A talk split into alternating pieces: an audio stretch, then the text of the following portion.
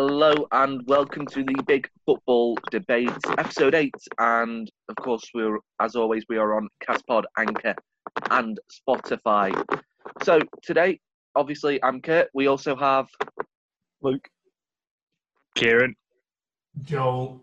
and our special guest. Also Luke. Yes, uh, Luke Thrower, our special guest today, not to be confused with Luke Davis, of course. Um, so today we will start with the Premier League. We'll get to your team, Luke, in a bit. Obviously, Derby County.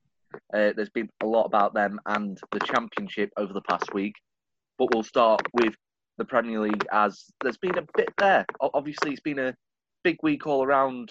Uh, you know, the UK and the world pubs and uh, hairdressers back open. The F1 race on Sunday, where only 11 drivers finished. UFC Fight Island this weekend, where they've literally bought an island to have a show on. And of course, cricket is back on Wednesday with England taking on the West Indies. But this isn't the sports show, this is the football debate. So we'll start with, well, where, where's the best place to start in the Premier League? You know what, Luke? You've battered Arsenal's defence so much. We'll start with Arsenal. Oh. As obviously at the weekend they took on Wolves, a, a formidable opponent. Adama Traore, Raul Jimenez being the key parts to their success, and Arsenal managed to, well, be resilient. Something that we haven't seen Yeah. from the Gunners too many times this season. Uh, what were your thoughts on the performance? Um, it was it was a lot better from what we've seen previously. Um, you know, to keep a clean sheet against an attack that Wolves have got that have proved this season they've been up there with the best. Uh, it's, it's a brilliant achievement. I do still stand by my comments that uh, they do need to overhaul their defence in, in the next transfer window. But uh, fair play to them for uh, putting up a strong performance. Obviously, yeah.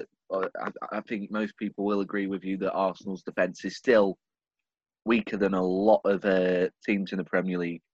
But you've got that sort of performance which shows how well Arsenal can do.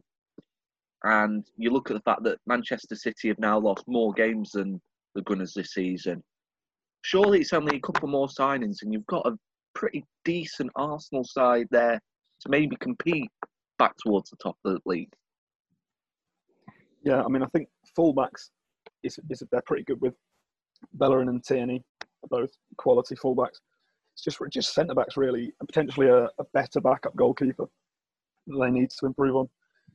Obviously, Well, I mean, Mm. Leno's obviously been pretty decent this season, and since Martinez has come in, he's looked very competent and not produced really that many mistakes, if any.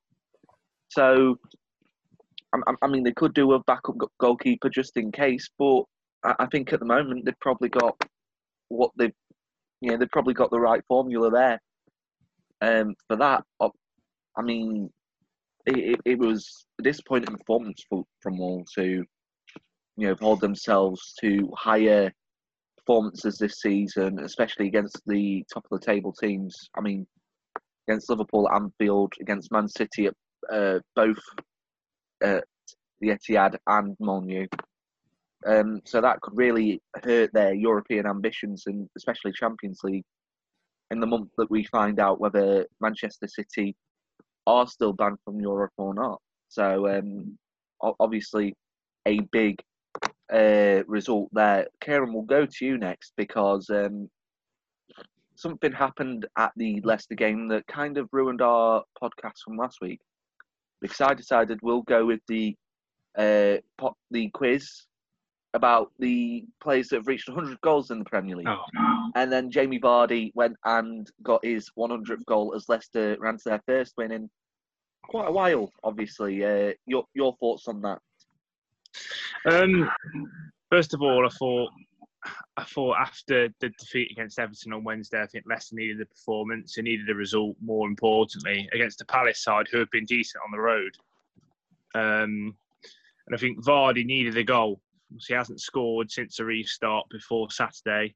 Um, and I think it only came from a mistake, really, in the Palace back line. Obviously, Mamadou Sakho has probably made a, a name for himself for, for some of the mistakes he's made over the years. and obviously Barnes nipped in and slipped Vardy to score. So I think it was a comfortable win for Leicester in the end. Palace didn't really offer too much going forward.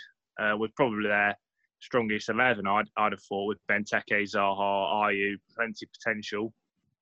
But Vardy, 101 goals now, obviously two at the weekend. So I think that's a formidable achievement. Is it 29 now? It's got the uh, 100 goals. Um, yeah, I'd put it to 29, yeah. yeah. so that's a that's an elite group, isn't it? Really. Um, so I think that's that's a credit to him, and I'd say um, he's got to be up there with. I say having made his debut at 27, I think he's the second oldest player to have made his debut and still reached 200 goals.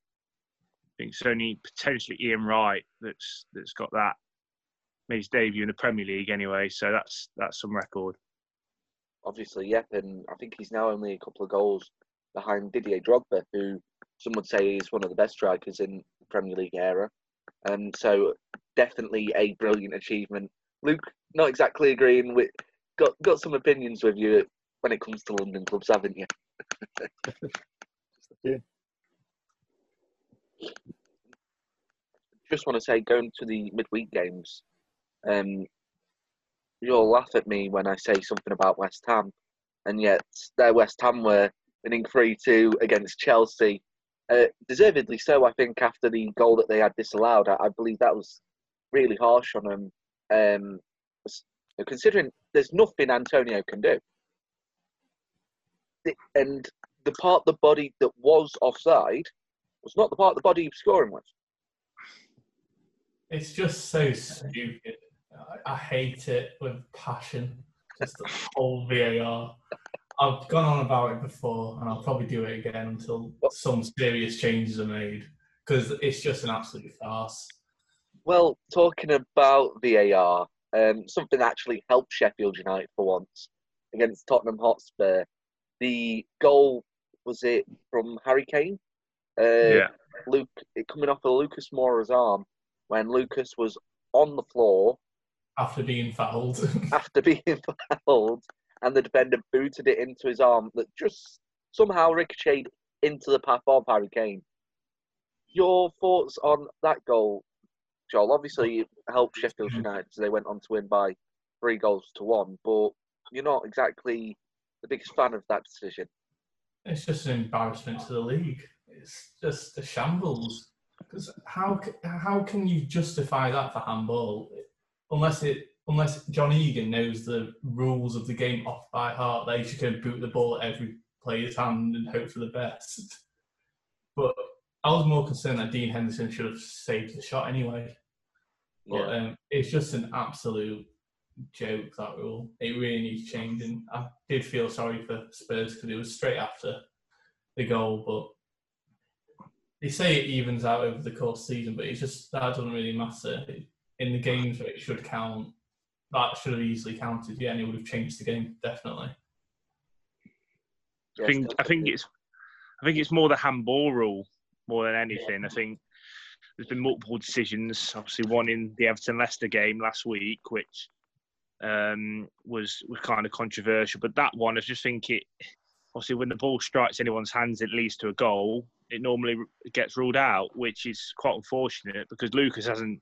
Well, doesn't look like he's intentionally gone to handle the ball. Obviously, he's he's, he's kind of gotten down and it's just hit his hand. I think it's so unfortunate, especially in a crucial part of the game where Spurs have just equalised. I think that's completely changed the complexion of the uh, the afternoon, the well, the the game there. And I just think the handball rule, whether it needs changing, whether there needs to be a bit more specification, because some get given, some do- don't. Like the um, was it the one the other day in the um, I think it was uh, Burnley Sheffield United. Was it the uh, a corner came to the box and it hit Peters' hand? Oh yeah, it, yeah. It seems to go one way for attackers and one way for defenders. It, Yeah, that, It's just the rule needs over overhauling. Really, it's kind of a shambles. Well, yeah, you do talk about that one against Sheffield United, and you said about that one uh, between Everton and Leicester. I think the big problem with that one was how many times it took for the referees to look over it. You know, um, it, it was a couple of minutes for a VAR decision that did look pretty stonewall. But I, I guess as well, you also had the fact that, if I'm not mistaken, was it Calvert Lewin was all over a Leicester defender, all over his back. And they Mm. never looked at that at one point, going, actually, that might be something that we can change the decision for. But obviously, you know, they they went on. Everton scored the penalty. Leicester probably should have got a draw out of that from their performance in the second half. I know Everton were definitely rocky for quite a few minutes, but you know, nevertheless, that uh, Everton got the win then, and uh, Leicester at that point went to another defeat. So going to going to the other game on the Thursday night was Man City Liverpool. Obviously, there are a few people that may think that quite a few Liverpool def- uh, players uh, had had a bit too much book fast in the uh, week previous and might be still feeling the effects of it. But by Sunday, obviously, those effects had seemingly vanished, despite you know taking 75 minutes to break down the tough Aston Villa side. You know, two goal, two latest goals, Sadio Mane and Curtis Jones had uh, got Liverpool the win there. However, it was the other game on Sunday that really showed the difference between the top two, and that's Man City in their defeat to Southampton. I, I said it on Twitter um, after the game. And that's that Manchester City have not been good enough away. They they can do all these good performances like they have done against Arsenal, Liverpool, City, uh, Burnley, but then you get the Norwich performance, you get the Tottenham performance, the Wolves performance, now Southampton. Luke, ob- obviously, um, uh, sorry, Thrower, Thrower, ob- obviously a great goal by uh, Che Adams. Um, but what was it about City that just just didn't could could not break down that Southampton defence? Um, I think, sorry, I think it's it's not always so much what City do, but sometimes what the other team do. And um, Southampton in the first half were really aggressive with the press. They weren't. I've never seen a team regain, regain against that Man City side as well as Southampton did on Sunday. So credit to them. They've had to pull out a top tier performance. And if you're Man City, how, how do you deal with that when you know this is probably one of the best Southampton performances I've seen all season? Um, on the same side of that coin, as soon as you're causing a little bit of chaos in the box, as they did a few times, it's you need to keep piling on the pressure. And sometimes it was a little bit too eye the needle. David Silva had the ball in the box a couple of times, and he tried to feed in passes where there's bodies everywhere. You know, sometimes you need to have a go from range, or you know, you need to try and get a little bit more of the simplicity going before you can actually try and be a bit more eye the needle with, with some of your you know your, passes. So I think for me, they they tried to be a little bit too finicky with what they did, um, and the game just started to fizzle out. And we, we've seen this happen since the restart, but games are so much more stop start now, and unless you can really put on lots of pressure at you know when you're a goal down, then you, the game's just going to fizzle out. Hundred percent, and we we talk about Man City, the game fizzling out. When De Bruyne and Foden came on, it, it, there wasn't really a change. It was just cross it into the box, cross it into the box, and it didn't seem to work. And when they did get the very few chances, they just couldn't seem to get the right kind of shot off. Obviously, Jack Stephens, Bednarek, uh, Alex McCarthy, and goal were all brilliant. Um, and it and as much as we talk about Man City with that game, like I say, a whole bunch of credits got to go to Southampton. I, I remember uh, the Southampton nil Leicester nine game, which ev- at that point everyone thought that Southampton was surely going down. Um, when they lost at home against Bournemouth three one, obviously that horrendous mistake in added time to give Bournemouth that breathing space. Kieran obviously is, uh, you know, supporting the club that gave Southampton their most humiliating defeat in the Premier League. How good of a job have they done to turn it around without really bringing too many new faces in, and Mhm. also not sacking their manager? Yeah, I think they've done a remarkable job, and credit has to go to Hasenhüttl for that. I think he's galvanised the squad that were down um, after obviously that defeat, and they've really. I think their away form more impressively this season. They've been they've been remarkable on the road, secured some brilliant victories. I remember they beat Chelsea just before was it just before Christmas? Might have been Boxing Day. I can't remember. Around that time, um, I think they beat them two 0 and they they completely deserved that. And they beat Spurs on New Year's Day as well. And defensively, they've looked a lot better. Obviously, from conceding nine that night, it was kind of one of them where they've just got to reorganise and get that shape back. And I think oh, Danny Ings as well obviously he, he, he's massive to them. He's scored 18 goals this season, um, and a lot of them have been crucial ones. Um, you saw his impact in the victory at Watford and the victory at Norwich, where he's he's constantly pressing from the front. It's not just his goals that get credit for; it's his hard work, his determination, and when you've got a player of that quality leading the line, who's got a lot to prove as well, having obviously not had the greatest spells at Liverpool, I think Southampton have, have got a good blend of, of youth and experience now with with some of the, the players coming through. You, you mentioned Will Smallbone played the other week. He looks a, good young talent, and uh, Michael Obafemi up front. So Che Adams is still quite young. If you can get him firing, they've got a good squad. They've got a good squad, and it's not surprising to me that, that they've they've improved. I just think it was a matter of confidence, a matter of self belief, and they've obviously done that, and they're going to be safe in the Premier League for another season, which after the 9 0 game didn't look like they were going to do. So I think that's got to be a huge amount of credit to the football club and to Hasenhüttl. Yeah, agree fully there. Obviously, you've got Danny Ings scoring all those goals. You've got maybe players that don't score a huge amount of goals, but put in that hard work. You know, next to him like Shane Long, Che Adams, you know, all those different type of players there that are willing to put in the effort and obviously speaking of Che Adams, scoring his first Premier League goal against Man City from 40 yards, lobbing Ederson. In fact, Joel, it reminds me of uh, the, one of the goals he scored at the Pro I believe when Sheffield United beat Chesterfield 2 0. Unfortunately, uh, our goalkeeper gave it away and he scored from about 35 yards, curling the ball around him. But obviously, the Premier League, you know, full of surprises, uh, not much happening in the way of relegation, kind of all staying as it was. You know, big a few big losses, but we'll move down to where relegation takes you. Obviously, the championship. And before we get to you know, prom, uh, automatic promotion or relegation, we'll start with Derby County thrower. Um, and just before we get into the actual game, I'm, I'm, not sure if you heard about one of the stories in Nottingham that happened. Was it so, the guy um, jumping in the Yes, the, the Nottingham Forest fan that jumped in the canal minutes before the end of the game, thinking that Forest were going to come out uh, victors.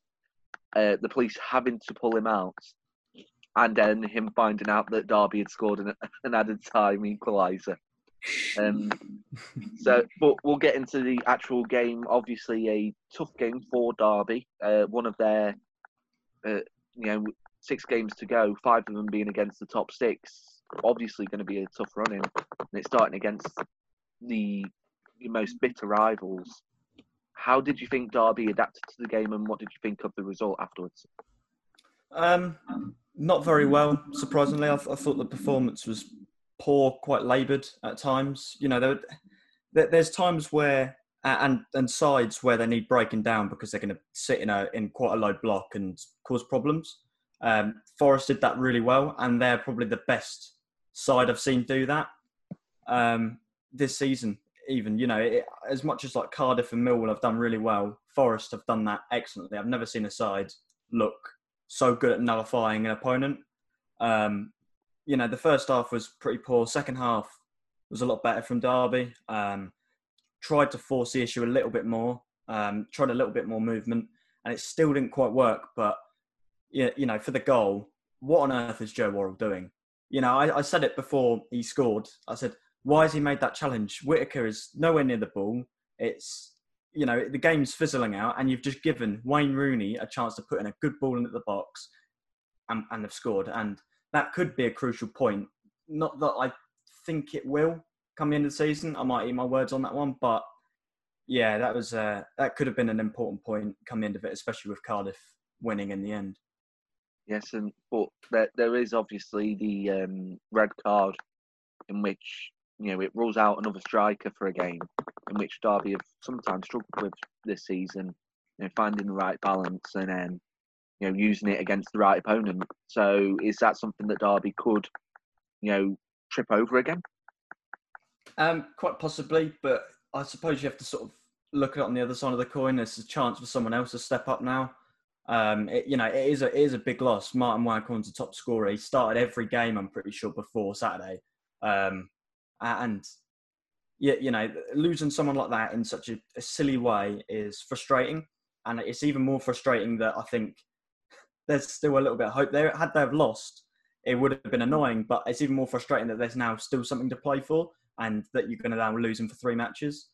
But hmm. you know, this is now a chance for I think it's a chance for Jozefzoon to sort of step up, who hasn't yet. Um, he gets a lot of praise from his teammates in training, and he seems like the sort of player that could perform without a crowd. But you know, it, it's it's frustrating to lose a player like that. But it's just uh, it's another chance for someone else to sort of step up now. Definitely. Oh, go on, Joel. I was just going to say, obviously, Derby were playoff finalists um, last year, and obviously Lampard went to Chelsea. What do you think of um, the job uh, Big Phil has done since coming in? Uh, Cocu's done a fantastic job. When you look at everything that's happened off the fields, of which we probably shouldn't mention, it's and then you take away three quality loanees as well. You, are then asking a, a, big rebuild job essentially, and knowing what Derby's been like in the last few years, the, the fans don't have a lot of time for a rebuild at times. You know, looking at someone like when Nigel Pearson came in, it wasn't the right fit at the time, admittedly, but there wasn't any time for him to rebuild. Gary Rowett looked like a rebuild job. He got him straight into the playoff semis. You know, Lampard might have been a three-year job. He got to the playoff final. The, the fans aren't used to having a rebuild, and still even now, possibly not if if they do get into the playoffs again. But you know, he's done a fantastic job, and to be equal on points with Lampard at this point, given everything that's happened, you know, I think he should actually be really congratulated on what he's done so far. But you know, there, there's still a long way to go in terms of if they're ever to get promoted still, because there is still a lot of groundwork to be done. Well, I was about to say, um, obviously Philip Cocu. Well, unfortunately for Derby, they were towards the relegation zone around October, November time. Since then, he's managed to get them back uh, and the previous game he'd, got the exact same record as Frank Lampard, which you know you've got, got got to say that's pretty decent for someone who was struggling at the start of the season, and now being close to the playoffs, I think it's three points behind Cardiff, yeah. and it's a big chance to shock everyone and get that get promotion when really no one expected it. No one was and after the season Derby have had, you know, uh, off the field antics, players getting suspended, play, players getting hurt. Obviously, getting promoted would see, would seem like almost the ultimate underdog victory. You know, coming back when nothing seems like it like it was going their way to begin with. Kieran, you've got something to say on, on the matter? Yeah, what I was going to say, Fro, is um, a lot has been talked about this season about Derby's away form in particular. Obviously, a lot before Christmas mainly. Um, do you think that the goal against Wigan, obviously on Boxing Day, I think it was to get a point, wasn't it, at Wigan? Do you, do you think that was the turning point? and how important do you think the away form is going to be from now to the end of the season? Obviously, got some big away fixtures. I know West Brom's coming up as well away, and some teams in and around the top. Um, I, I, think that is possibly one of the most important goals of the season because um, I looked at the, the Boxing Day table the other day, and I think Derby were on 27 points, if I'm not wrong, um, which is level with Middlesbrough and only a couple of points clear of the relegation zone. Um, I think Wigan were in it at that point as well. So, you know, if had they not scored that, there was potential of actually looking over your shoulder and going, right, you know, we're in a bit of danger here. Uh, and instead, there's that little bit of um, a little bit of luck. Okay, it's the 90th minute, scored, but also something to kick on and build from. And and since then, you know, they've won away games and made a really good point of um, trying to get themselves to a more consistent sort of form basis. So, um, and on the away form from now to the end of the season, it's it's a marathon now. You've just got to win the games. It doesn't matter home or away. You've just got to go out there and try and win the games. And um, the West Brom one, I think, out of the three top three would be the one that I'd fancy Derby to get a result from because Brentford and Leeds are very good. And that's not to say West Brom aren't, but I, I think I'd fancy my chances more against West Brom than the other two. You talk about West Brom there. Obviously, they're still in the top two along alongside Leeds. But since the restart, there has been the, you know, odd stuttering performance from West Brom in which they've not really got back to where they where they left off, and now Brentford, uh, I think is five points from West Brom, yeah. which is still big task to overturn in this stage of the season, but something that can be done. Is should West Brom be very worried about Brentford going into the last few games, or are they? It, it's a little blip, but they'll still find their way going up. I, I don't think I'd want to be looking over my shoulder at all. It should be, you know, you've got five games now. You've you're five points clear of them. Take every game as it comes and do your job on the pitch, and then you won't even have to look behind you. You know, um, I, I, know they've started, but this is the sort of time where you just need to get over the line. Doesn't matter how you win games. You know, how, when you know it could be the 90th minute. It doesn't doesn't matter when or how. Just win your games. Go out there and you know, just, just go out there and stutter over the line if you need to. It's that's what matters at the end of the day. Because I think if they fall out of um, second and into third, not only will they be gutted, but it will also be really difficult to try and then play potentially three games before the Premier League. And you know, it, we saw it with Leeds last season. As much as they outclassed Derby in the first leg, you know they're they're absolutely gutted not to get top two, and they really struggled for the second leg. And yeah, it's they just need to get themselves over the line, honestly. So, as well in the championship as the top six, um, there's obviously the relegation race, which is quite packed with teams that are looking to survive.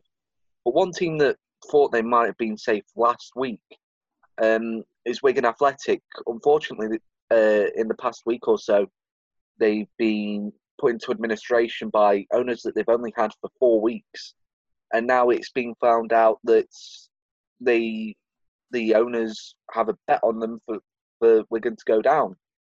Uh, all, all your thoughts on it? Obviously, it's a ridiculous situation and one that we've not really seen before. What What do you guys think about this? An absolute shambles, really, isn't it? I mean, I, I believe I'm right in saying that they'll be getting a 12 point deduction. Um, 12 points if they stay up, but if they go I down, mean, get the 12 points next season. So, mm-hmm. so currently the 12 points would put them on, put them bottom. Yeah, uh, yeah, the, it, yeah, be, you put them on 38. Yeah, the six points ahead 40. of the relegation zone.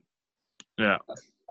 I, I, didn't know that bit about the uh, the owners having a bet on them to get relegated, but that, I mean, that should just sort of show that the that, that sort of, whoever the people that own them just shouldn't shouldn't be allowed anywhere near a football club again. Really, mm.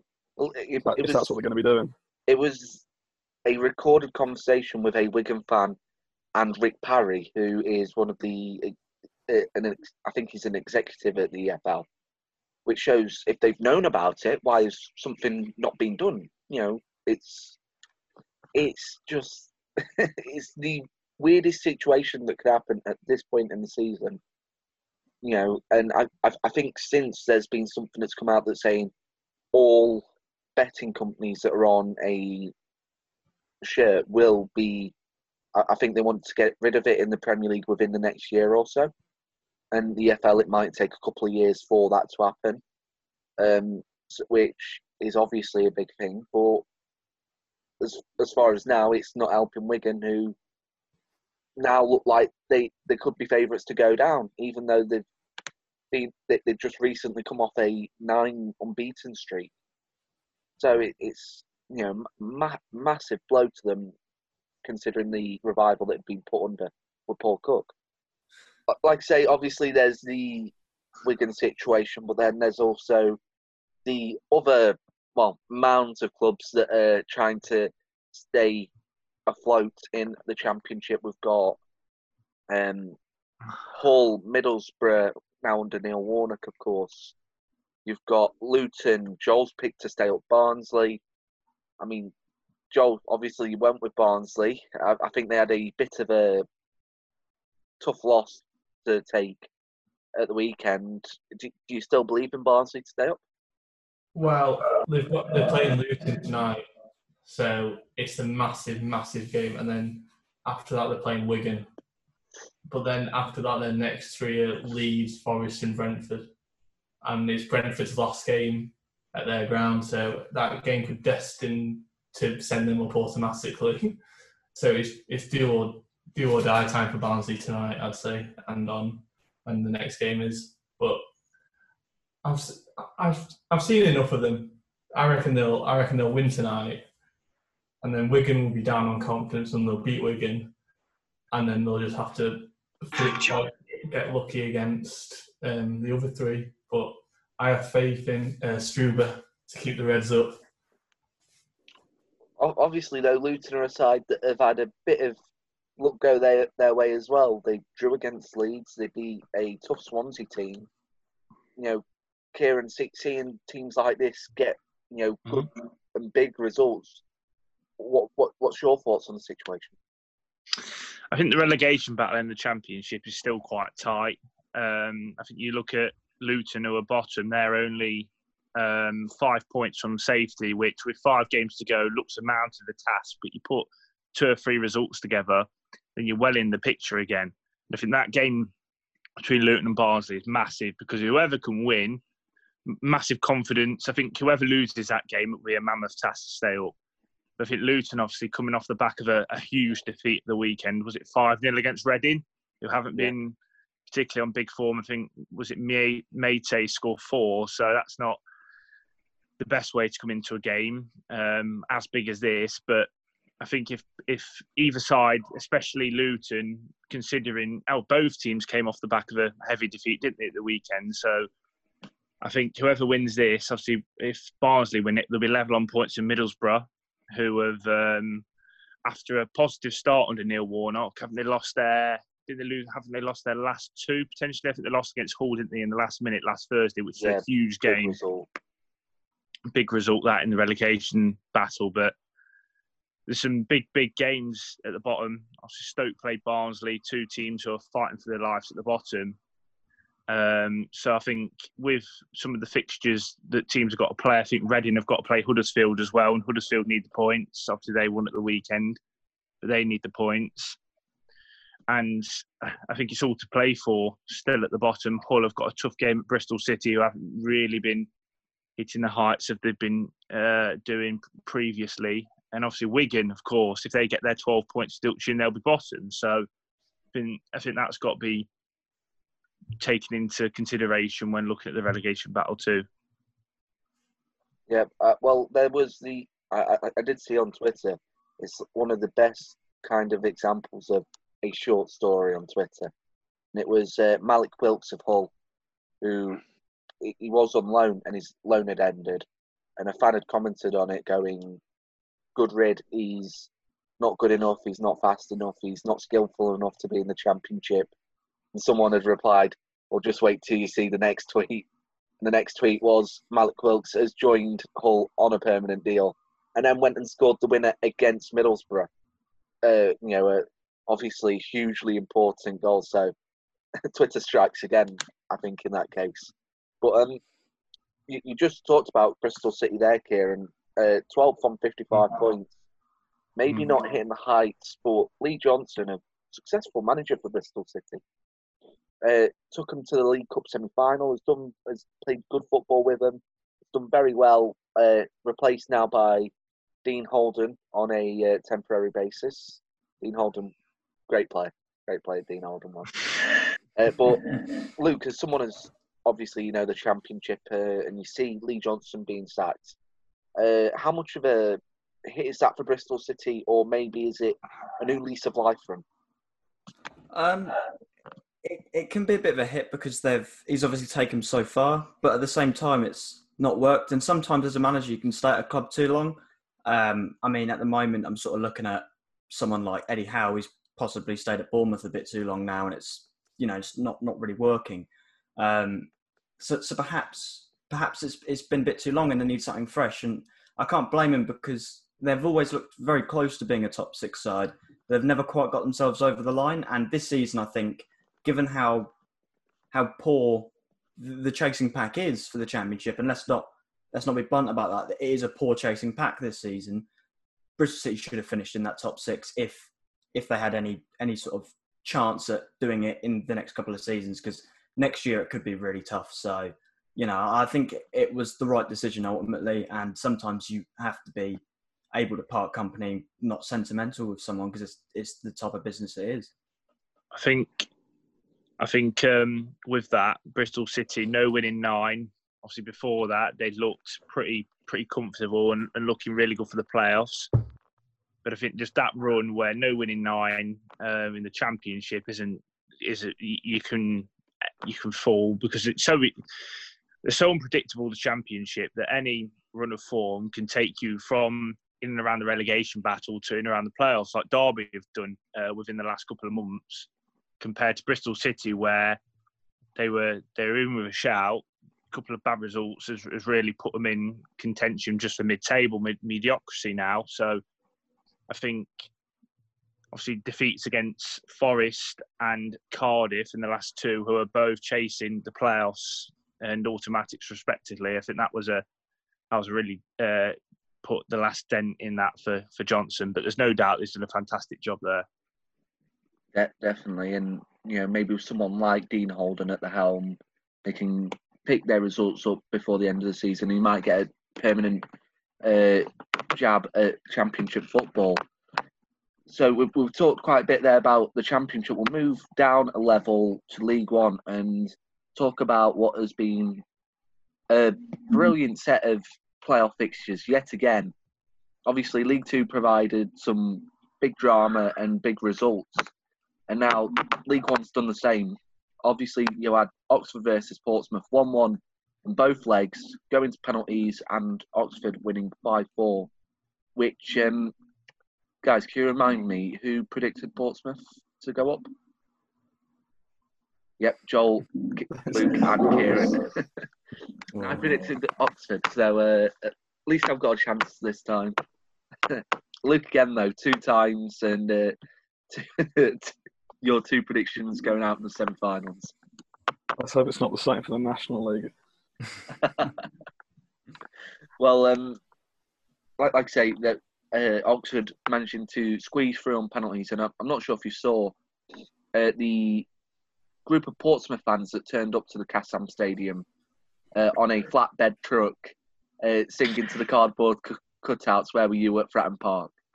I've, I've got to say, whilst maybe a little bit uh, irresponsible, it, it is pretty funny to see stuff like that. But the, the other the other two-legged semi-final was Wycombe versus Fleetwood. You know, Fleetwood managed by Joey Barton, who seemed to look like Bruce Banner from the Marvel movies. He, he looks so different compared to. He, he's obviously not been to the barbers since lockdown. He's got those weird glasses that you just wouldn't expect Joey Barton to wear. Not, no, Luke, that's not that's not a job but um, obviously, a big score, big, big uh, aggregate score there. I believe it was six, uh, six three in the end. So uh, a massive aggregate scoreline. So Oxford versus Wycombe Wanderers in the playoff final, League One playoff final for a shot at the Championship. Who would have expected that at the start of the season? Especially with some of the teams in League One, Sunderland, Portsmouth, uh, Ipswich, uh, Peterborough were looking. Peterborough were looking pretty decent. You're not you're shaking your head there a bit with Ipswich. Obviously, being from Ipswich, what were your thoughts on their season and kind of the teams in the playoffs? Um, it was an unfortunate season for them. It's just sort of, for, uh, it was it was unfortunate in the fact that they started so well, which I don't think they expected, and then they started to collapse. It was almost similar to what Wycombe have done, but Wycombe have managed to get themselves to a playoff final, which is odd. You know, it's um, but in terms of League One looks really really competitive again next season because Portsmouth are now going to be in it next season, and then one of Wycombe and Oxford could be, and I think especially if Oxford stay down, it could be really competitive. And depending on how Wycombe do, if they do stay down, quite possibly, I don't know whether it's a, you know, a lucky season. You, you don't ever normally get lucky, but they were very much falling, and I don't know whether they would have made playoffs if it weren't for the points per game. But um, yeah, but there's also going to be, a, a, I think, a really good side from the Championship go down, uh, whether that's Huddersfield, Stoke, Borough, or um, Wigan. Uh, one of uh, there is going to be a relatively big side down there again next season. That's going to be really competitive. So um, it'll be interesting to watch the final and see what the lineup looks like for next season for League One. There's also the three, the four teams coming up from League Two. Um, Swindon, Plymouth, Crewe, and Northampton, if I'm not mistaken. I yeah. might be, but yeah. uh, but I, know I know with Swindon, for, for example, they might struggle a bit next season. It seems like they might be losing their top goal scorer Eoin Doyle to Bolton, who have recently appointed Ian Evatt as manager. So that that could be a huge hit for them, and you know maybe a massive hit for Bolton next season, who you know need need a good season under their belt, need to you know start working their way back up the football pyramid, you know out of League Two as quickly as you can, kind of like what Portsmouth and Blackpool uh, both did recently. Um, and obviously, it's a huge hit losing Ian Evatt to Bolton for Barrow, who it, it's it's been one of those season of surprises. You know, who who would have thought that Wycombe Oxford would have been in the playoffs? Who would have thought that Wigan would have been in administration four weeks after selling the club? Who would have thought that Barrow would be in the Football League? Who would have thought that Halifax would somehow be in the playoffs, even though they've been terrible all season? but uh, like I say, it, has been a very weird season, and I'm sure next season will pull off, you know, some even more shocks, or may, maybe it'll go a little bit more to the status quo. But talking about the National League, today it's been announced that the National League playoff contenders can have uh, behind closed door friendlies. I know the the only one that I've seen being announced is Notts County Dorking Wanderers. Um, which will be a good test for both teams. Luke, with Halifax being in the playoffs, how important is it to have a friendly in you know this close to what is their biggest games in, in quite a while for Halifax, obviously. Um, yeah, it's massive just to get that. There's only so much fitness work you can do in training, and to, to get fully matched sharp, you've got to play a couple of games. So I think without without these friendlies being allowed, you've I think I think there would have been an advantage on the teams playing in the first round, and I wouldn't have been surprised if one of us in the first round hadn't gone on to win it, simply because of that match sharpness. So I think this is especially helpful for uh, Harrogate and Notts County, who wouldn't have had those games otherwise. Uh, obviously, they could they probably got time to fit two friendlies in in the time. Whereas I think if we're going to get friendly, it's sort of got to be done this coming weekend. Uh, and I'd, I'd, imagine we'll, we'll play maybe someone from the National League North or maybe a League Two team. Uh, but yeah, it's just just very important to get that match fitness up, and I think I think it's just it's just helping out. Obviously, I think otherwise, team finishing second, third would have been at the disadvantage. Obviously, yes, and with the National League, of course, um, teams were told to get ready for a September start. Um, we're now in the seventh of July. Um, this is when we're recording the podcast. Um, so two two months pretty much until what could be the start of next season. Um, but obviously, we, we, we do all know that that won't happen without at least some fans being there, even if it's not the full capacity that you know the stadium can hold. Um, so, if Halifax don't go up, they do stay in the National League. How how much of a how, much work is going to have to go in for Halifax to get to the new season? Yeah, I mean it's going to be, going to be massive. I, I, believe Pete Wild has has already spoken to a lot of players uh, regarding contracts for next season, but I don't know if he's going to.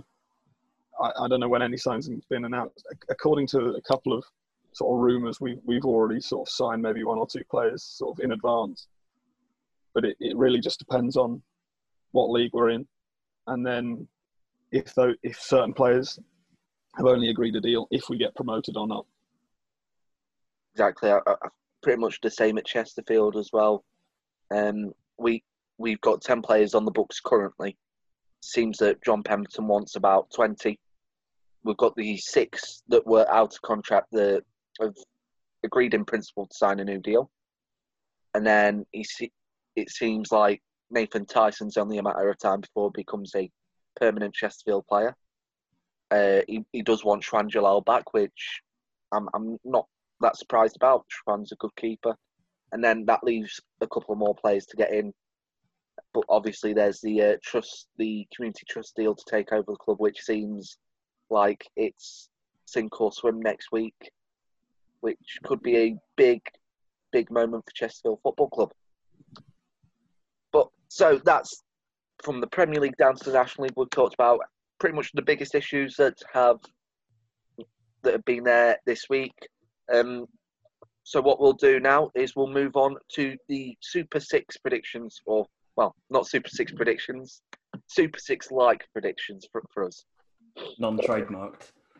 Well, last week obviously we had Jim Quinlan here, and these are the scores on the doors from the latest round of predictions.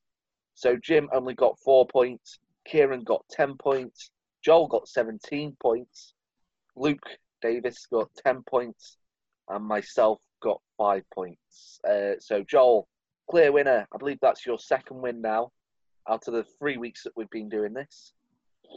And obviously, the only week that he that he didn't win was the week where there was the less games. We only predicted the uh, four FA Cup quarter-final fixtures. So we'll move on to this weekend and the fixtures to predict. So starting on Saturday at 12:30, Norwich City versus West Ham. We'll start at Thrower, who is our guest this week. So Thrower, what do you think will be the score in that game? Um, firstly, is there like a Top Gear style guest board for where everyone finishes? Yeah, we, we, we can make that. yes. Um, secondly, I think West Ham um, are looking okay under Moyes. I, I feel like they'll they'll notch another win, but a slim one. Um, two one West Ham, I think I'll go for. Fair enough. European charge for David Moyes' men. Um, we'll, Steer clear of relegation first. we'll go to Joel next, the reigning champion. I'm going to say 1 1. One, one we'll go to Kieran. Um, I'm going to go for two one to West Ham. Luke. Uh, I'm going to say 2 0 West Ham. Going to go 3 1 West Ham. Yep.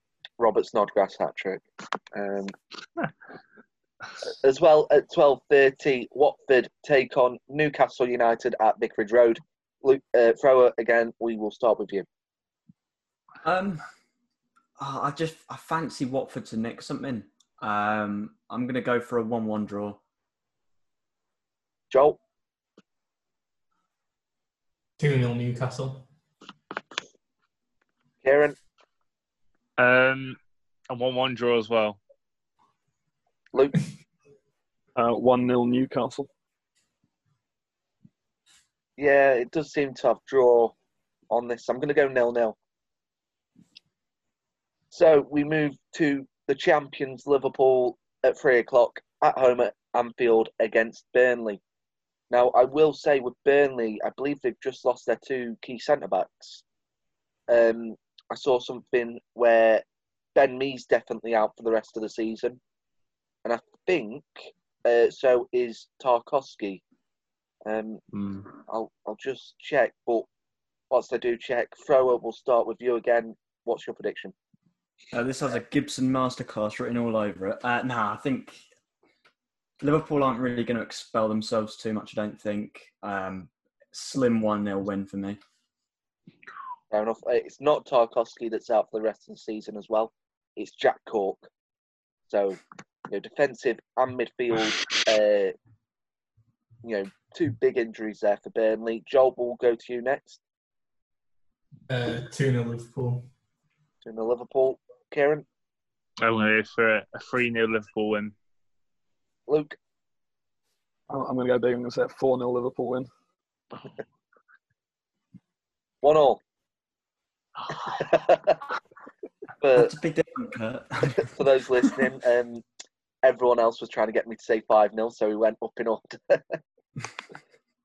Li- Listen, we know that I go for different results. How's that worked out for you? Hey, I got Southampton to beat Man City. That's all Wow. you got. And he did win the second week. Exactly, yeah. I also said Newcastle to beat Man City that week, but uh, we'll go to the next game. Joel, obviously, big game for Sheffield United. They take on Chelsea at Bramall Lane, but Pro, we'll start with you. You never know what Chelsea's going to show up, um, and but Sheffield United have been a little bit laboured in their start. I do fancy him to nick something though, so one-one. 1 1. Fair enough. We'll go to Joel. Oh, um, 1 0 Chelsea. Kieran, 2 1 to Chelsea, and I'll just edge it. Luke. Uh, 3 1 Chelsea. See, I think it'll come down to whoever they play up front. Obviously, Pro, we were talking about Giroud making a big impact for Chelsea. It, like I say, it's a tough one. One all, I'll go with. Finally, at the Amex Stadium, Brighton and Hove Albion versus Manchester City. Thrower, what's going to be the score? Um, I, I just think City are going to want to hammer them, so four 0 Big result there. Joel, Uh, I'll go 2 1 City. Kieran, 2 0 Man City. Luke, I think it's going to be a quite a tight game, so I'm just going to say 1 0 Man City. See, very rarely do Manchester City drop points in two games in a row. So, with that there, I'm going to go with 2 1 Brighton. That's that's going to be the one that pretty much secures I like the Brighton. boldness of it. I really do applaud the boldness. Li- li- Listen, one of those is going to come off. Either Liverpool are going to be drunk again, or City are going to be very lax. One The of- idea that most of them are meant to come off so that you win, not just one of them. Listen, but if one of them comes in especially right, then that, that's a big one. Very Yeah. rarely do you get a five pointer unless you're Joel and you got three five pointers this week. It's just fluke, though, isn't it? But we'll move on to a, another quite tough one. Um, Wolves host Everton at Molineux, 12 o'clock on Sunday. Um, thrower, who's going to come out with the win on this one? Uh, Wolves 2 0. Straight to the point. Joel, Uh, 1 0 Wolves. Kieran, 1 1. Luke. Yeah, I'm going to say 2 all. Um, I'm going to go with 3 1 Wolves. We'll move to a different part of Birmingham this time. We'll go to Villa Park, Aston Villa versus Crystal Palace at 2.15. Luke, thrower, Um, 3 0 Crystal Palace. Ooh. It's a big result there. Joel, 1 1. 1 1. Kieran, I'm going to say, because they need to win and they have to win this game, I'm going to say 2 2 1 to Aston Villa. you know you're talking about Aston Villa there. Yes, but they, they've got to win this game, Kurt. It's a huge game. Fair If they want to stay. Fair enough. Luke, Uh, 2 1 Palace. yeah, I'm, I'm the same there too on Palace. Van Aanholt, 90th minute winner. Uh, to be fair, Patrick Van Aanholt does love to relegate a few sides, so if this goes towards it, then it's just another side that goes towards the legend that is Patrick Van Aanholt. hmm So at half four, possibly the biggest game of the week weekend. Um, Tottenham Hotspur host Arsenal in the North London derby. We will start with Thrower. Uh, ooh, uh, 2 1 Arsenal. Joel, Nil nil. Nil nil. That's it. Kieran. Nil nil. Nil nil. Mm, Luke. no, that, It's, got, it's going to be 3 2 Tottenham. Goals. No, I'm, I'm in agreement with Thrower. 2 1 Arsenal. So, in the last game on Sunday at 7 o'clock, Bournemouth host Leicester at Dean's Court. Uh, well, it's not the Dean's Court now, is it? It's the Vitality State. Dean's Court's better, let's face it. Thrower, we'll start with you. Um, ooh, it's not working for Bournemouth still. Uh, three-one Leicester. Fair enough, Joel. 2 0 Leicester. Kieran. 2 1 to Leicester. So you, you're banking on Leicester to lock down Dean's Court. Ooh. Getting Fair right on newspaper headlines. Luke. All I'm saying is, Kurt, this is big shots fired coming from someone that goes to the Technique Stadium. Listen, it, it's it's about to change. We're, we're going to win the league next year. Uh, go back to prediction. I'm going to say 4 1 Leicester. 4 1 Leicester. Um, I won't go that big, but I'll go 2 0 Leicester. So, finally, on Monday night, as the same time as the, well, you know, simultaneously going along with the League One playoff final, uh, it is Manchester United at Old Trafford facing Southampton. So, thrower, do Man United get the win, or do Southampton yet again strike off another Manchester team? Um, uh, United are in such good form, so I'm gonna have to go two 0 Man United. 2 0. Joel? I'm going to say 1 0 Southampton. Kieran? 2 0 Manu. Luke? Uh, 2 1 Man United. I'm going to I'm going to go with 4 2 to Manchester United. Because Man United do score a lot of goals, but they do still concede a few. So I'll go with 4 2 to Manchester United. So there you have it. That's our 10 predictions for the 10 Premier League fixtures this weekend.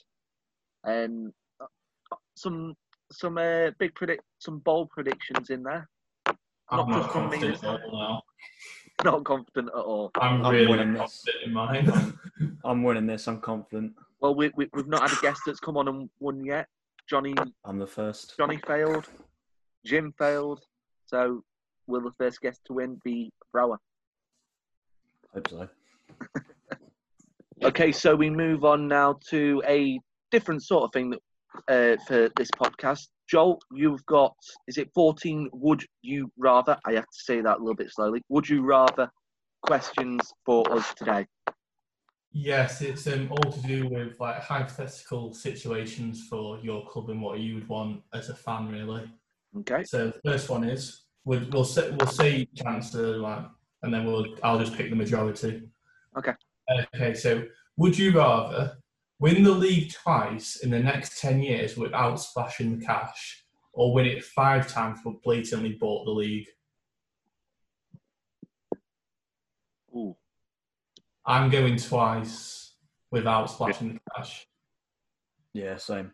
Yeah, I agree. You'll I, agree? I back that. Yeah. Um, five times with money, but obviously the Oh. majority is the two. Yeah, ninety six percent said twice. Fair enough. Okay, would you rather lose to your main rivals twice and finish seventh, or beat them twice and finish tenth? Ten. Yeah, beat, beat them and finish 10th. Yeah, because in the Premier League, it might not even mean anything finishing seventh. Well, Well, te- Mm. tenth in Oh. tenth in the lower leagues means you just finish outside playoffs, yeah. and it doesn't it doesn't mean that they're going to go up as well. So, Would you, who your main rivals be? oh. Mansfield. So I'm going to say win finish ten- tenth. I don't know. win and finish tenth because tenth and seventh there's not really much difference. Mm. No. Yeah. Yeah, so No, I'm same. going to win and finish tenth. Yeah. Depends where the rivals finish as well, though, in the table. Well, I, I mean, in, in the Premier League, if you finish tenth, if you finish seventh, you might not even get Europe anyway. Yeah. So Mhm. you may as well finish tenth. In the in every league below, apart from uh, League Two. League Two and the National League, you finish seventh, you finish outside the playoffs. In the National League, fair enough, you finish in the playoffs, but I'd rather I'd rather beat both the rivals and finish outside. Okay, should we go for that one then? Yeah. Okay. Win and finish. Oh, 90% said lose and finish seventh. Ooh. Okay. Come on, really? I. Mm. Uh, would you rather appoint an attack-minded manager who neglects the back line or one who plays ultra defensive but often wins? Ultra defensive. Ultra defensive. Ultra defensive. Our, our, our, de- our defense is normally what it's the problem anyway. So Defending is an art. Get Big Mick All in. I'll say is, in, in the last couple of years, we, we've had both. And all I can say is the football was a lot worse under the defensive manager, but it felt good to actually, you know, not get pumped 7 0.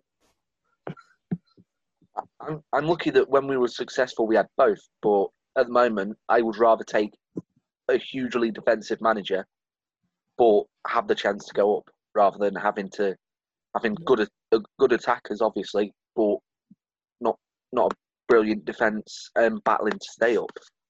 Well, there's that old cliche goals win games, but defence wins your titles. Exactly. Yeah. So that's 50 50, that one. Ooh. Okay. Okay. You made Europe for the first time ever, and possibly the last time as well. Would you rather get an easy group to progress or get all the big teams in your group? Ooh, Oh, that's a tough one. And the I'm- I'm gonna- I'm gonna go- I'm going to Yeah. go easy group because then you might you might get one of the big teams later on. yeah. Because every team in, say, say it's Champions League, every team's a big team, really. Yeah. Yeah. And if and if you do progress, you get a deep, a better chance to win the thing at least. Yeah. Mm. Who would you class as a big pride, team?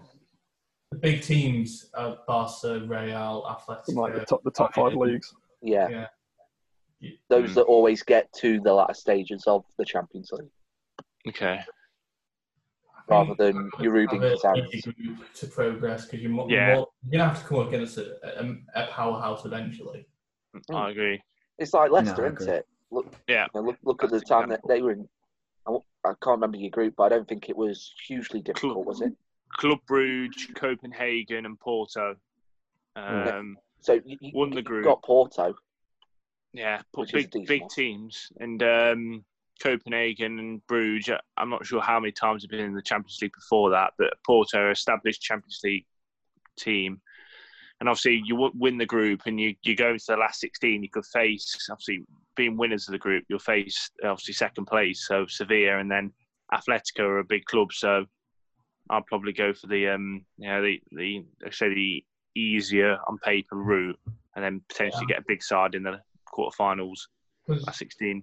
say if you got all the big teams in your group and got absolutely pummeled every game, no one would remember. Like, No. yeah, we were in the Champions League, yeah, but you didn't win a game. It's like- especially because your first your first um, time in the competition as well. Yeah, easy group. Yeah. Your club. Your club has a new healthy fans initiative. What would you rather they stop selling at half time? Beer or pies? See, it's- I would stop selling beer because I normally drink before the game, and pies are just a staple.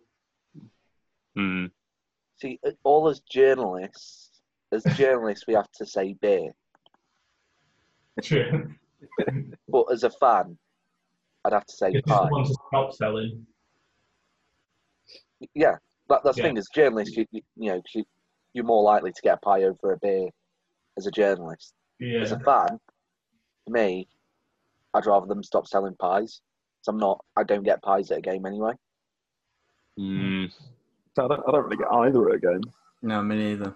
I sometimes get a pie at half time. To be fair, that's sometimes what I get when I. Loves You- them. you- I But would- more, more of like a, a burger. King and Power chips pie. game. But by the way, Kieran, a couple of weeks ago, you did share with me the Leicester clapper that you got for the restart. Yeah. You- They, they'd sent out clappers to their season ticket Yeah. holders. Okay, so That's a good which point. The devi- divisive thing. Take it to uni with you. Oh yeah, Yeah, Get, getting that in the house. yeah. got to be. Frame. Wake Jim up with that. Which one we picking then?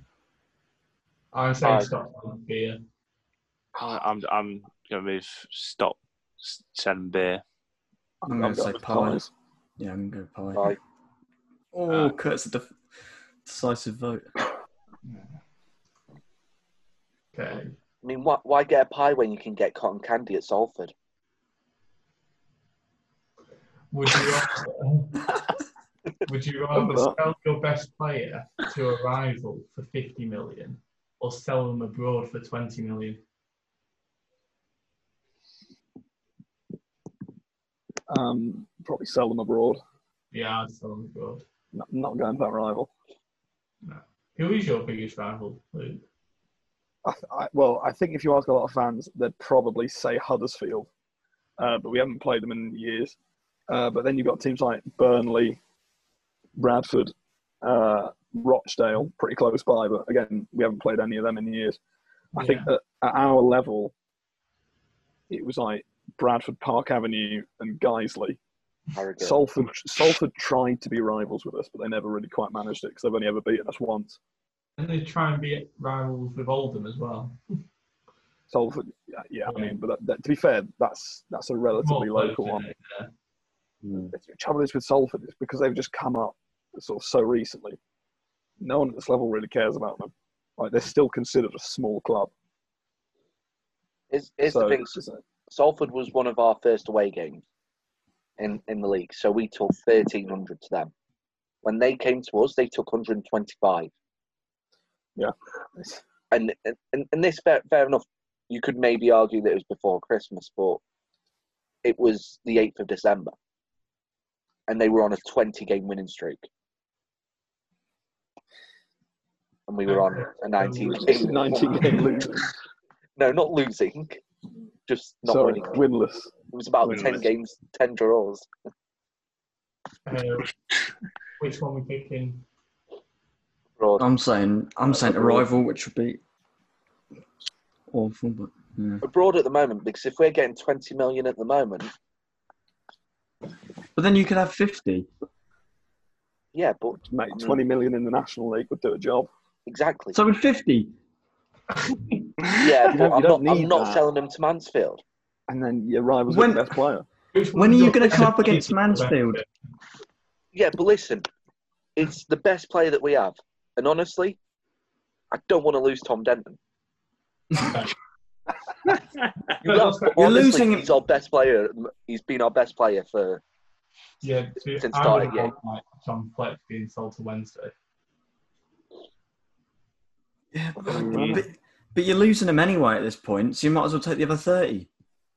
Yeah, but say John Fleck is a Sheffield United legend. I'm not saying he's our best player, just one of them. But if you went to Wednesday, you could completely tarnish his bit of the club. Yeah. It's, it's Suppose big- um, while he's still playing for him, yes, but afterwards, maybe not. As long as you don't speak bad about the club. Here's the thing: I'd rather Tom Denton go on and flourish somewhere else than play in a stadium where they only have three stands. Which Uh, which side is he playing for abroad then, Kurt? Okay, so he's played rival for everyone. I'm saying abroad. Yeah, Send abroad.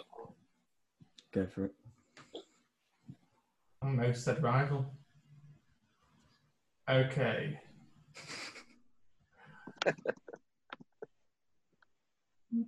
this is such a stupid. I'm not even going to tolerate that.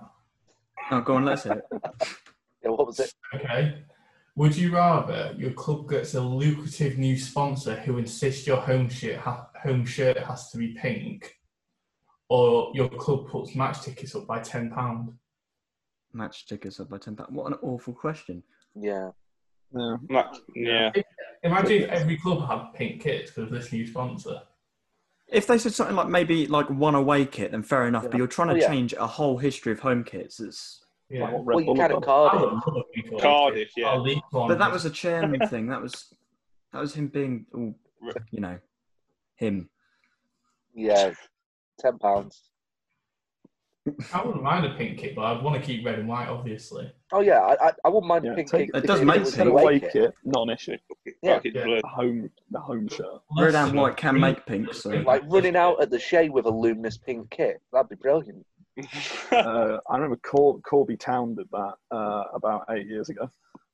Mhm. Just just remember, we've ran out in a luminous orange kit. We're coming in a white and green kit this year. No, okay, you've seen our. We beat you with our ambulance kit, mate.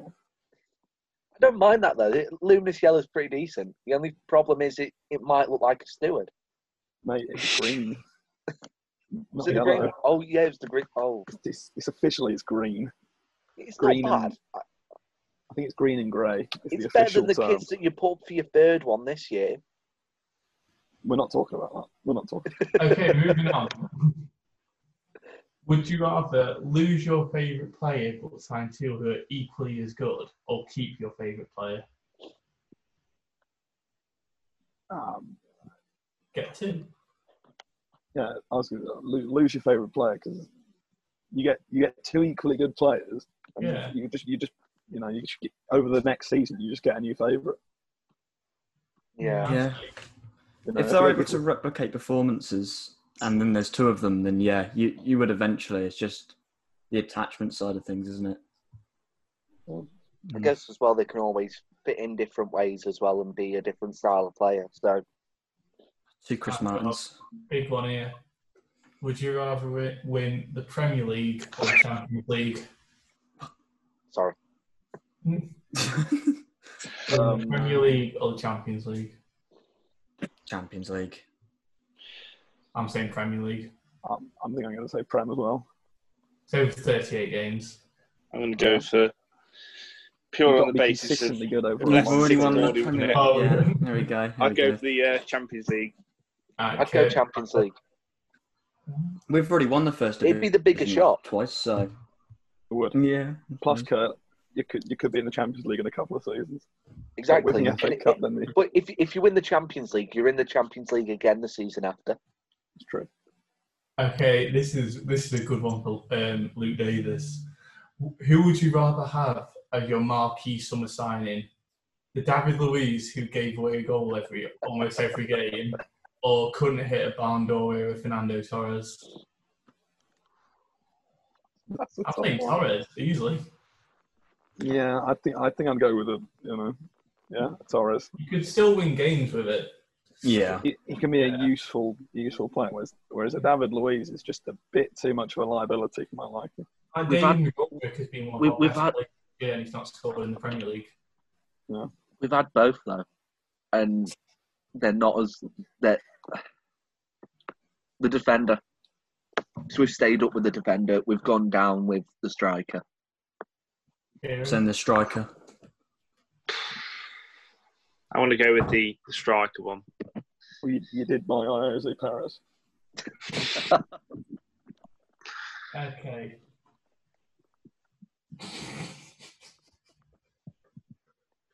If you had to pick, would you choose football or love?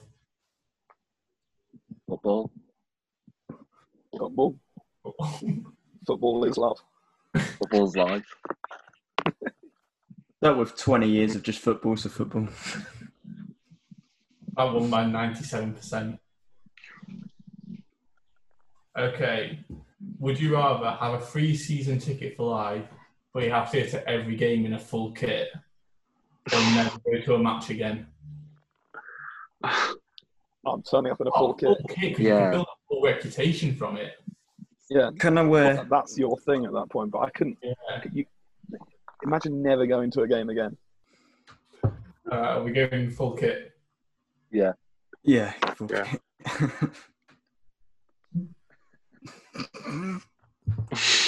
okay. Okay, would you rather sell your worst player to your rivals but for triple his worth or sign their best player at half his value? So would you rather get a better player or get more money? Better player. Good Yeah. player. Yeah. Yeah. No, I'm, I'm going to say sell sell your worst player. No, think, think about it. Luke. Though at this level, you're more likely to sell a player for nothing. This is true. I think, to be honest, to be honest, I'm not going to lie. We did do that like the end of last season. I mean, Okay. We did, we did sell our player, uh, possibly our worst player to for, for a fee somehow. I'm not going to uh, mention his name, I think I think the only player that we sold for a fee was Charlie Carter, but Okay, that was well, oh, that was worth it. Good player, but good fee. Okay, the last one. Your club goes bankrupt and, and deceases, so like very basically. Would you rather go and support another team in your league or become a rugby fan?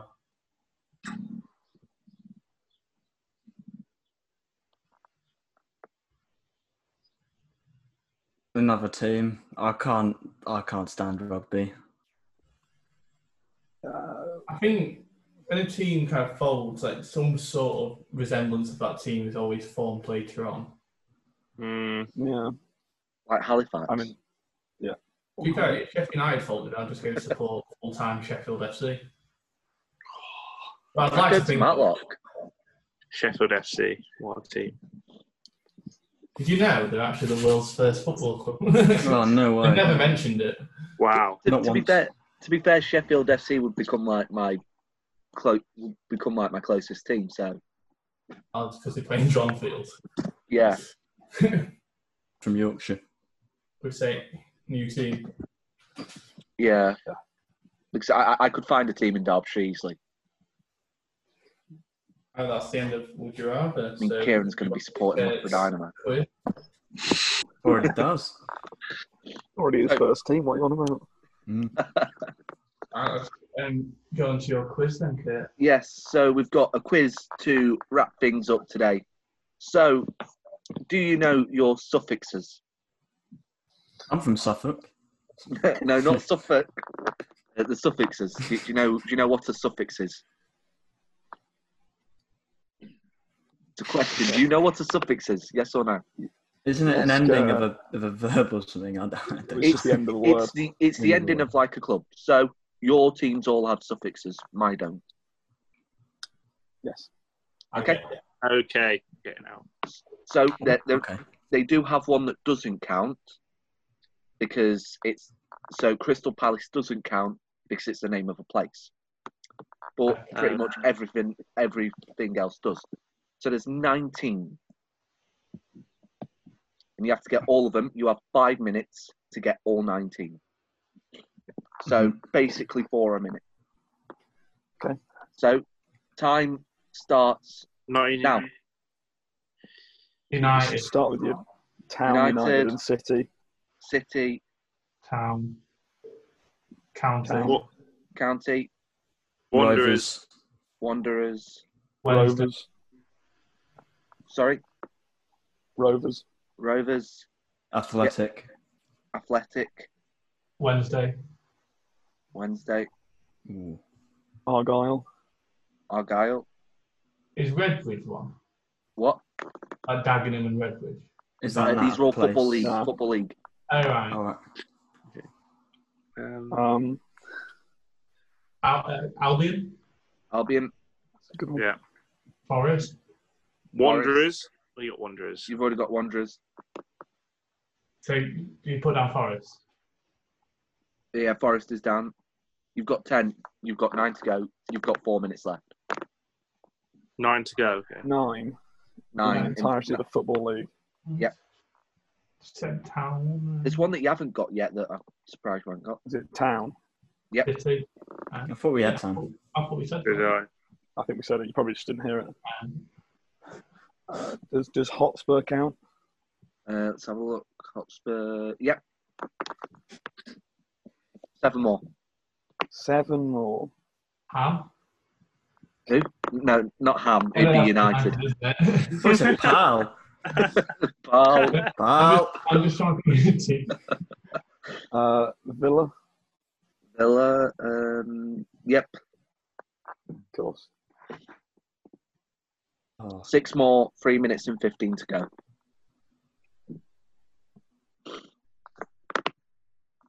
Uh, Vale, Vale count? Doesn't Port Vale? I don't know if that's the place. Rangers, Um, no, no, not Port Vale. Rangers was it? Yeah. Um, let me spell it right. Yep. Five more. Oh, it's North End. oh, shout. Shout, Luke. Yes, North End.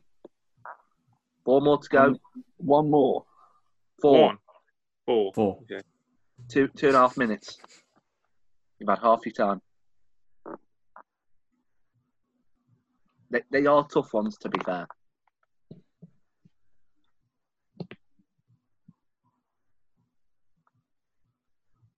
Hmm.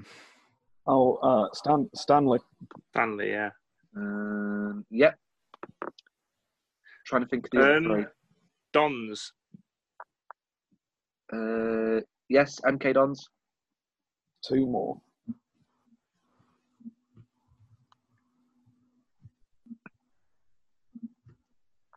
I can give you a clue for one of them. I couldn't give you a clue about the other one.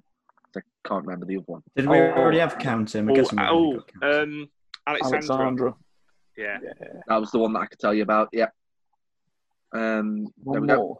One more, a minute and 40 to go. Oh, oh it's, it's an easy one, boys. Orient. Yeah. Yep. So, with a minute and 30 to go, you managed to get all 19. I did I did say that it would be a pretty hard one for them to get. And Put that out. Oh, well. I, I did Well say that it'd be a pretty hard one to do, but they have managed to do it all 19 with a minute and a half to go. So that concludes the eighth episode of the Bigg Football Debate. Um, thank you to you know our panel here today. I've been Kurt. I've been Luke. I've been Kieran. Been Joel. I've also been like, Thank you, Luke Thrower, for coming on and being a guest for us today. We will update you throughout the week about uh, the 10 predictions in the Premier League games to see who comes out on top. Um, but thank you for being with us. Um, this has been Bigg Football Debate, and we'll see you next week. Goodbye.